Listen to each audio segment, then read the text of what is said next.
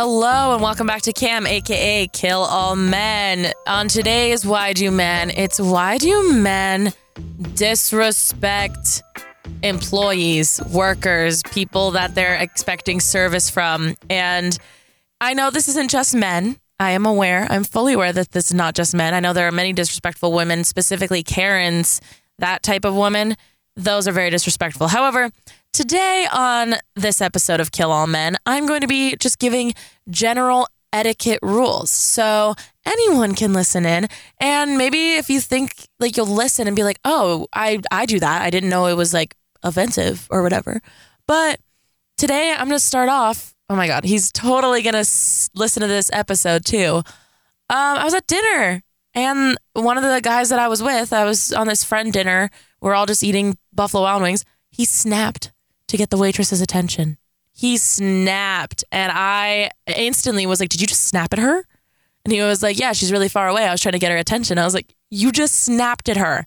She is not a dog, and she doesn't owe us anything. I understand being a waitress is her job and taking care of her tables is her job, but we're not her only table. I know she was taking a while to get us our checks, but it's not the end of the world if we leave seven minutes later than we thought we were leaving. It's not the worst thing ever. And my roommate, she had a drink that wasn't that good and she didn't want to send it back. And I think that's one of those situations where you're not being a Karen. If it tastes weird or something is off with it, you could get sick from that. So you should definitely send it back. And if it's not to your liking, send it back. If you're going to be rude about sending it back, then you absolutely don't deserve to have that. And I understand I'm paying for it. I should get what I want.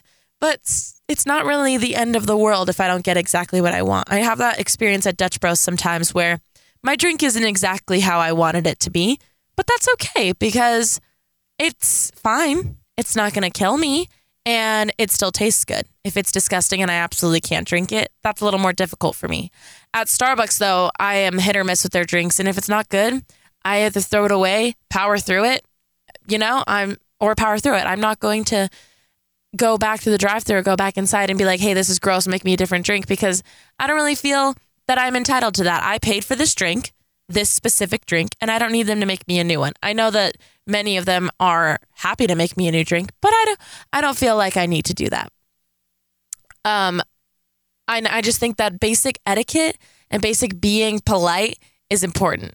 And I know this does not sound like a kill all men type of episode, but it just it happened from a man and it was weird. I'll just talk about another conversation then too because this is not very much my content. I was with the men, I was with these guys, and my roommate, she went up to the bathroom. So I'm the only girl here. And these guys are just talking about this girl, and they start talking about she belongs to the streets. And if you don't know what that means, it means that she basically is known for guy hopping or known for hanging out with guys quite often in the way you're thinking. And I don't like that term unless a woman uses it. If she claims it for her own, period go ahead, she can have that. But men shouldn't be using it to call her that.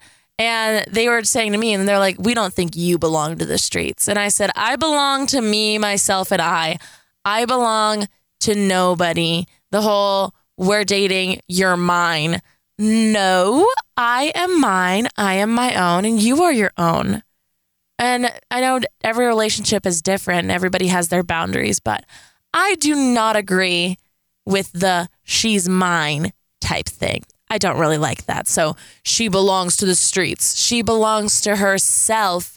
And it is none of your business what she is doing with her life. This completely switched topics. That was weird being like, be respectful to wait staff, claim your claim your actions, claim your property, claim what you do. Like this has turned into a very odd episode of Kill All Men. However, I want to preface again because there was some ruckus about it today.